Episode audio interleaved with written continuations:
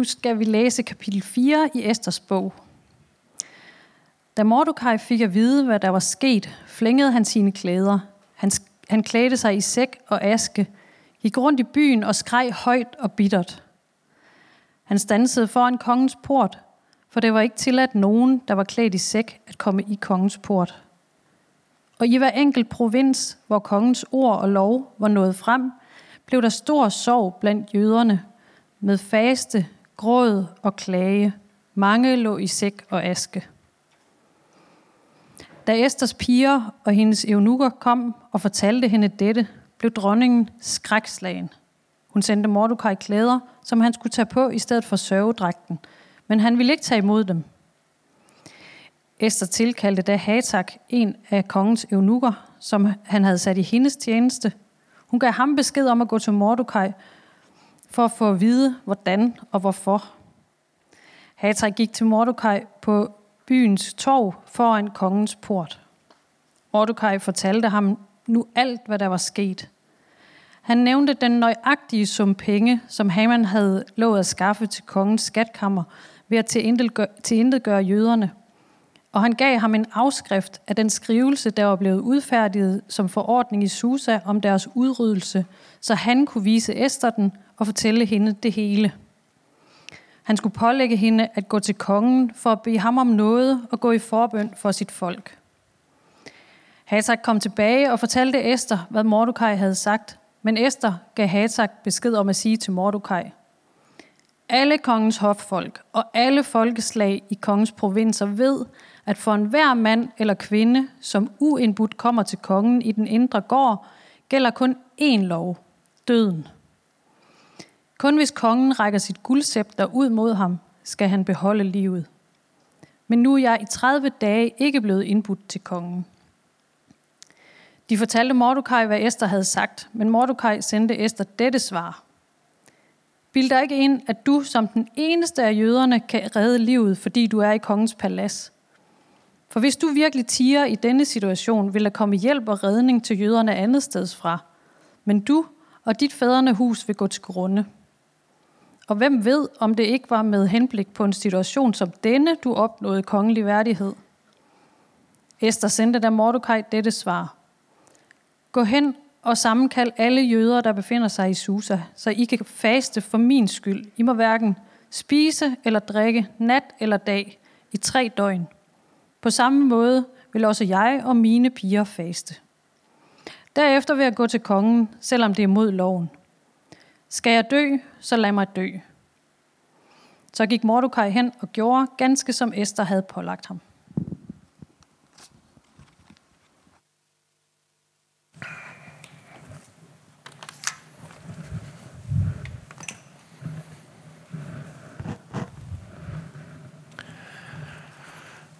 Vi har jo stadig gang i vores kaldet tanken prædikenserie her. Og øh, hvis det var mig, der var tilhører til den, så tænker jeg, at jeg ville være lidt skuffet efterhånden. Fordi vi har jo ikke snakket særlig meget om, hvad det vil sige at være kaldet af Gud. I stedet for, øh, altså hvordan det er, Gud kalder, og hvad det er for nogle opgaver, han kalder os ind i, og sådan nogle ting. I stedet for, så har vi nærmest brugt al tiden på at snakke om Gud om, hvordan det er ham, der løfter aftalen, og det er ham, der har ansvaret, tager ansvaret for kaldet. Om vores første kald, den identitet, vi får af Gud, når vi bliver hans børn og vores opgave, som først og fremmest går på at svare på den kærlighed tilbage igen. Og nærmest slet ikke fået snakket om alt det der konkrete how-to, og hvad skal jeg være, og hvordan ved jeg, hvem jeg skal, alt muligt. Øh, og det har vi simpelthen gjort, fordi at man er simpelthen nødt til at starte der. Fordi hvis vi får byttet om på den her rækkefølge, så går det grueligt galt. Hvis vi prøver at snakke om opgave, uden at snakke om identitet, eller snakke om vores kald, uden at snakke om den, der kalder, så, så begår vi et af verdenshistoriens klassiske kætterier. Og så får vi, hvis jeg lige sådan skal male fanden på væggen i hvert fald, øh, meget hurtigt gang i sådan noget middel- middelalder korstogs kristendom, eller også bliver det sådan noget Anders Breiviksk noget, hvor at nu er vi i hvert fald klar til at gøre det, som Gud kalder os til, og pisse på alle de andre. Man kan være nok så overbevist om, at man er udvalgt og sendt af Gud, men det kan have meget, meget lidt med den Gud, som faktisk er at gøre. Det kan også være, at det ikke går helt så galt, og det bare bliver sådan en kristendom, hvor vi bliver meget, meget udmattet meget, meget hurtigt, fordi at vi ikke rigtig helt ved, hvorfor det er, vi gør alt det, vi gør. Vi render bare travlt hele tiden. Så derfor så har vi altså tværet rundt i det med Gud i fire prædiken, prædikner, der egentlig bare skulle have handlet om os. Altså, prøvet at, at sove os ind i hans kærlighed, så vi er blevet så tilstrækkeligt klistrede, at vi nu forsigtigt kan begynde at tale lidt om den kald og den opgave, og hvordan man opdager, at man også har sådan et. Men det er lidt med bævende stemme, fordi vi er meget hurtige til at glemme det første. Vi er meget hurtige til at, at, at glemme vores identitet og kun fokusere på vores opgave. Øh, vi har bare virkelig dårlige hukommelser, og jeg, ja, jeg led lidt et nederlag i går, da jeg tre gange gik ud i køkkenet for at hente vandet og glemte det hver gang. Så jeg, det sidder sådan meget i kroppen stadigvæk på mig. Øj, jeg er dårlig til at huske. Der var lige noget andet, jeg skulle have med hver gang, og så var det svedet ud, det med det vand. Nå, øh, i historien om dronning Esther, så har vi simpelthen Bibelens prinsesseeventyr. Nu kom vi ind i kapitel 4 her, og vi fik ikke lige forhistorien med, så den får I lige nu. Den her, Esther, hun er den her lille, forsigtige pige, som pludselig bliver hævet op og bliver dronning rides, i rigets mægtigste imperium her. Og hun skal forsøge at være sig selv midt i alt det pres, der lige pludselig kommer alle mulige steder fra, og al den magt, hun står med. I den nye oversættelse af Bibelen, Bibelen 2020, øh, der starter Esters bog simpelthen med, der var engang. For lige sådan at gøre det helt tydeligt for alle, det, det, det er faktisk et eventyr, vi er i som genre. Det er det, der kommer tættest på at beskrive, hvad det er, der sker her. Men det er altså et af de eventyr, som Disney ikke har fået fat i endnu. Øh, og det betyder, at det er en noget mere brutal udgave. Øh, det, er, det er den lille havfru fra H.C. Andersen, før at Disney fik fat i den, hvor det ender med, at hun aldrig alligevel får prinsen og må kaste sig ud og blive til skum, eller det er de der tidlige Askepot-versioner, hvor hun selv må slå alle ihjel for at få helt styr på det. Øh, det, det er ikke Disney-udgaven, vi har med at gøre her. Det her det er altså hårdt og brutalt at være prinsesse øh, her på den her tid. Så det er, det er ikke sådan en historie, vi kan sætte på børne-tv, uden vi lige har haft censuren forbi først, og det klarede vi rigtig fint i morges, øh, da vi opførte det for børnene. Øh, og det kun var mig, der døde, som den onde mand. Men historien, øh, Esters bog, starter faktisk slet ikke med Esther. Den starter med dronning Vashti, som nægter at adlyde sin mand, kejser Ahasverus, øh, i sådan et, et, et herligt selvafslørende afsnit, hvor at, øh, hun, hun har nægtet at komme til kongen, da han kaldte, og det er kongen meget fornærmet og ked af, og så har han kaldt alle rådgiverne sammen for lige at finde ud af, hvad gør vi ved det. Og det er så her, det bliver helt fantastisk, fordi så, så, så er det, at øh, rådgiverne straks siger, det duer ikke det her. Hvis det her det spreder sig, hvis man finder ud af, at kvinder faktisk kan lade være med at adlyde deres mænd, så har vi alle sammen problemet lige om lidt. Så du er nødt til at straffe hende sindssygt, sindssygt hårdt. Og så bliver hun smidt ud, øh, og så kan man ligesom opretholde den her øh, idé om, at øh, kvinder de adlyder altså deres mænd alligevel. Øh, så hun bliver smidt ud, og så skal der findes en ny dronning. Og det betyder, at alle rigets smukkeste piger, de skal roundes op, og skal lige en tur i haremmet og smukseres først. Øh, og det bliver altså også den her forældreløse indvandrerpige Esther, der kommer med her. Til synlædende så er hun så også heldigvis den eneste af alle rigets smukkeste piger, som også har en personlighed. Øh, eller også er hun bare den eneste, der kan formå at please den her forsmåede øh, diktator tilstrækkeligt. Så det lykkes hende, hende at blive den, som kongen rent faktisk vælger, så den, som han siger, at han godt gider at se mere end bare en enkelt nat. Og øh, så er hendes lykke gjort. Nu skal hun være dronning. Det betyder, at hun får nogle fine kjortler, kjort, kjoler, hedder det, at gå i, øh, og en masse oppasning og tjenestefolk osv. Men det er så egentlig cirka også det, fordi ellers skal hun egentlig bare sørge for at holde sig pænt i baggrunden det meste af tiden, komme pænt, når kongen kalder, og ellers bare holde sig væk. Øh, hun har så den her onkel, Mordecai, som er hende, ham, der ligesom har adopteret hende og, og fået hende, øh, hvad hedder det, øh, opdraget hende. Og han, han sørger lige for at holde sig lidt i nærheden, så han har besluttet sig for at slå, slå, holde sig til i kongens port, hvor han sidder og sådan bare, som man nu gør på den her tid, hvis man er en midaldrende mand, så sidder man bare der og hygger sig hele dagen. Og igennem det, så har han også held af at afsløre et komplot. Øh, der er nogen, der prøver at slå kongen ihjel, men det er de så dumme at gå og snakke om i kongens port. Så hører Mordecai det, bringer det videre til Esther, og øh, så bliver det afsløret og forpuret. Men nu er det ved at være længe siden det. Det er nye tider, og hofmanden Haman, han er gået hen og blevet storvisir. Det var ham, jeg fik lov at spille i morges. Og han har til nogenlunde, synligheden nogenlunde frit spil i at styre et rige, som kongen ikke sådan selv er synderligt investeret i, kan man sige. Så han kommer med den her fine plan til kongen for lige at tjene en skilling. Nemlig, at han bare lige kunne tilbyde at slå alle rides jøder ihjel. Og så vil der komme flere penge i pengetanken. Og jeg ved ikke, om kongen han helt når at høre anden del, men han hører bare flere penge og tænker, det lyder fint, her mand, det gør vi. Det kører vi med. Og så er det så her, vi kommer ind i historien i kapitel 4. Fordi nu står Mordecai og Esther så som de eneste i det her palads, der har en chance, og til synligheden også den eneste, de eneste, der har den mindste interesse i at prøve at få stoppet det her igen. Prøve at forhindre, at der kommer folkedrab. Og det er så derfor, at Mordecai han nu har stillet Esther stævne og prøver at minde hans adoptivdatter om, at hun altså har et ansvar nu, som hun ikke helt kan krybe udenom her. Det kan godt være, at hun kan, kan, kan, kan prøve, hun kan, hun kan, hun kan lade være, men hun, hun har altså stadigvæk det her ansvar. Så nu har Esther altså dilemmaet. Skal hun bede om noget for folket hos kongen, og risikere dødsstraf, fordi at hun har søgt foretræde uden at være blevet inviteret? Øh, oven i købet spille ham ud mod hans nærmeste rådgiver, og risikere at tabe hele den her magtkamp og miste alle de privilegier, hun endelig havde fået, og blive smidt ud, ligesom dronning Vasti, fordi at hun gik for langt, troede hun skulle bestemme mere, end hun skulle. Så for Esther, så er det virkelig ikke nogen nem beslutning, hun står overfor. Hun har livet på spil, hun har alt at miste, og hun har meget, meget lille chance for at vinde noget ved det. Og ja, står egentlig ret alene med det. Det eneste, hun har, det er en meget, meget irriterende onkel Mordecai, der hele tiden lige står og, og har en mening om, hvad hun burde gøre og hvad der skal ske. Jeg håber også, at øh, dem af jer, der ikke er prinsesser til daglig, I kan leve jer ind i situationen her. Øh, vi har at gøre med noget, som, hvor man godt ved, at det er uomtvisteligt rigtig trist og trælst, det der skal ske. Men samtidig så foregår det egentlig meget langt væk fra en selv. Og, som, og så er der alligevel faktisk også ret lav sandsynlighed for, at jeg faktisk kan gøre noget ved det. Øh, og hvis jeg forsøger, så har det enormt store personlige konsekvenser for mig at gå ind i det. Det er sådan et dilemma, vi har med at gøre.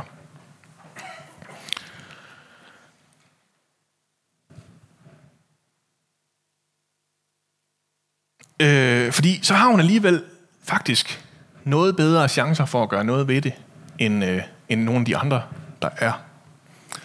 Fordi for Esther, så handler det her selvfølgelig rigtig meget om placering. Hun er det rigtige sted lige nu. Eller hun kan i hvert fald gå derhen, hvis hun tør. Og så er hun så heldigvis også rimelig tålmodig og snedig, når det handler om at få en mand til at gøre, som hun håber på. Så det ender med, at hun, hun ikke deklarerer det første gang, da han spørger. Og han, det ender med, at han peger på hende og siger, du må gerne komme ind. Og så inviterer hun ham til middag. Og så spørger kongen, Giv, spørg, sig lige, hvad du vil have, så giver jeg dig det. Og hun siger, jamen ikke noget, du kan bare komme til middag igen i morgen. Og sådan bliver hun ved, indtil hun så til sidst forklarer, hvad det er, der er sket.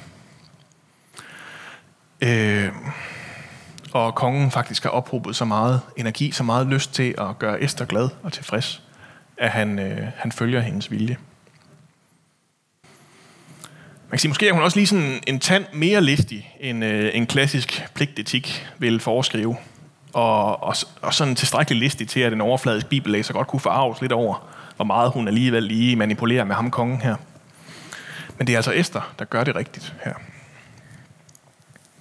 Det kræver en øh, kraftig omgang pres fra Mordecai, at hun når dertil. Fordi stakkels Esther, hun er spændt ud mellem alle mulige interesser lige nu. Og så siger Mordecai de her ord til hende, for hvis du virkelig tiger i den her situation, vil der komme hjælp og redning til jøderne andet steds fra. Men du og dit fædrene hus vil gå til grunde. Det lyder jo ret hårdt, men han har jo faktisk også ret på en eller anden måde. Både rent bogstaveligt. Det er slut med jøderne i Perseriet, inklusive hele hendes familie, inklusive onkel Mordecai. Øh, men også i overført betydning. Fordi hvis Esther hun sidder over den her gang, så skal hun leve med det her resten af livet. Så skal hun leve med at vide, at hun måske kunne have gjort noget. Leve med at have forpasset sin chance for at redde sit folk for at gøre noget med sit liv, som får betydning ud over hende selv. Som får betydning for andre mennesker end hende selv. hvis hun står over, så bliver hun fordømt til evig irrelevant. Så bliver hun den dronning, hvis slægt blev udryddet, og hun kunne måske have gjort noget, og så kan hun sidde der i sit palads og tænke på den gang, hvor hun lod dem alle sammen dø. En af mine øh, venner plejer at sige, det gælder om ikke at levere livet ubrugt tilbage. Det er ved det ubrugte liv, man går til grunde her.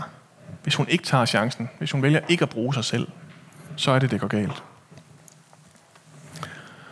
Esther, hun har heldigvis is i maven, så hun tager sig tid til lige at finde ud af, om øh, Mordecai han har ret. Hun tager tre dages faste sammen med hele folket, inden hun våger livet, og så går hun op til Ahasveus. Overfor hende, der står skurken Haman så, som er styret af ren vrede og had. Det er Esther ikke. Hun vil egentlig hellere bare holde sig ude af den her situation. Men det kan hun alligevel heller ikke få sig selv til, så nu står hun der. Og så ender det ellers med det vildeste blodbad. Men ja, det, den kan jeg ikke lige forløse nu. Der er en øh, helt unik ting ved Esters bog. Gud er ikke nævnt en eneste gang. Og det er så vidt jeg ved den eneste bog i Bibelen, hvor det er sådan, det fungerer. Det er ikke fordi, at, at Gud er væk, eller sådan. det er ikke sådan, at han, han, han, han er jo til stede sådan indirekte, for eksempel i det Mordecai øh, siger til Esther her. Der kommer hjælp et andet sted fra. Øh, men, men der bliver aldrig nævnt Guds navn. Og det kan der være forskellige grunde til. Måske så skyldes det, at jøderne har klemt ham lidt her i deres fangenskab i fremmede lande. De er alligevel blevet taget til fange, uden at Gud gjorde noget ved det, så hvorfor skulle de huske på ham nu? Det kan også være, at de har lidt svært ved at tro på i sådan en verden, hvor at guderne de ligesom hører til pænt inden for landets grænser, at han overhovedet har noget at sige her i Babylon. At han, han, han har nogen magt her i Perseriet. Men jeg tror egentlig, at det er noget andet, det handler om. Og nu må jeg lige øh, blive ved mig her, fordi jeg tror egentlig, at det, der sker her, det er, at det er faktisk ikke nødvendigt at tale om Gud her, for at finde ud af, hvad der skal ske.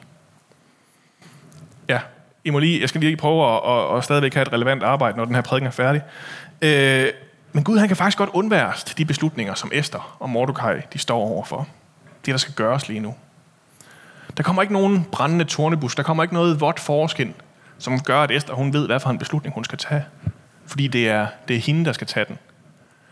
Den eneste, hun får, det er en onkel, som så også er kommet med i øh, undertitlen til prædikenserien.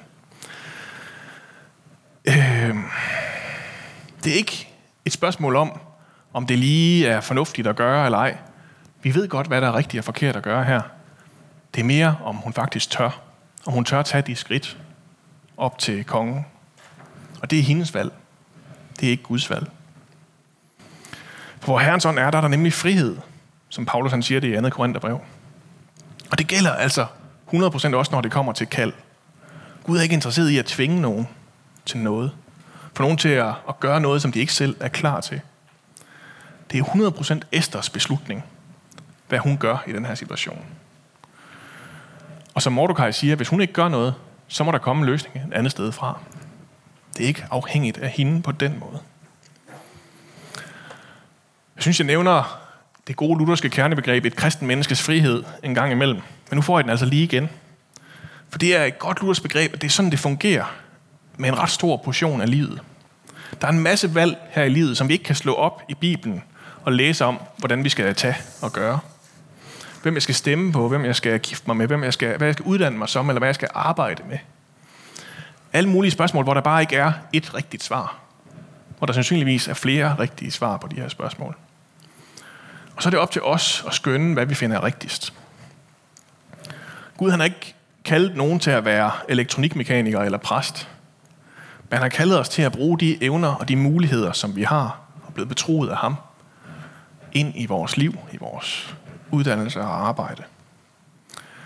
Og når vi så har taget det valg, har valgt en vej, så lyder der et kald til Gud fra os der, gennem alle de mennesker, vi har omkring os, og være tro over mod det, vi er blevet betroet, være ved tro over for de mennesker, som Gud har sat omkring os.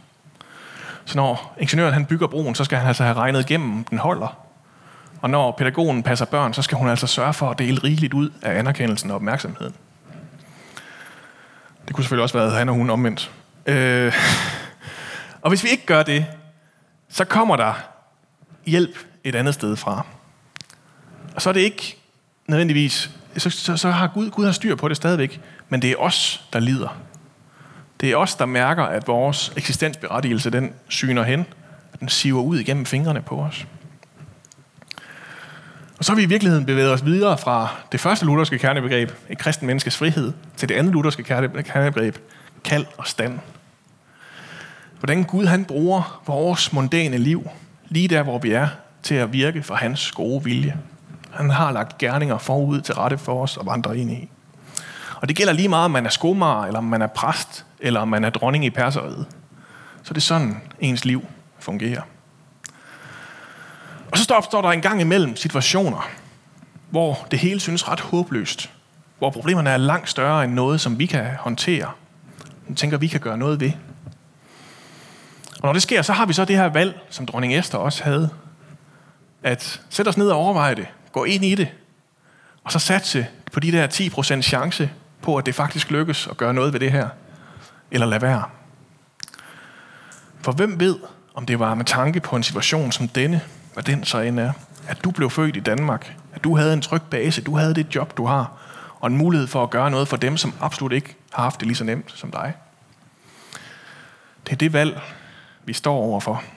Øh, både i vores frihed, i vores kald og stand, og der, hvor vi står med noget, som er langt større end det, vi selv kan håndtere. Gud, han tvinger ikke nogen. Han inviterer os til at gå ind i det. Skal vi bede sammen? Far, vi siger dig tak for dronning Esther. Tak fordi, at du satte hende, hvor du satte hende. Og den her unge pige, hun formåede at opnå så meget på trods af alle odds. Tak for hendes ro til at sætte sig ned og overveje det. Tak for, fordi du havde sat Mordecai hos hende til at blive ved med at kalde hende ind i det, som hun var kaldet ind i.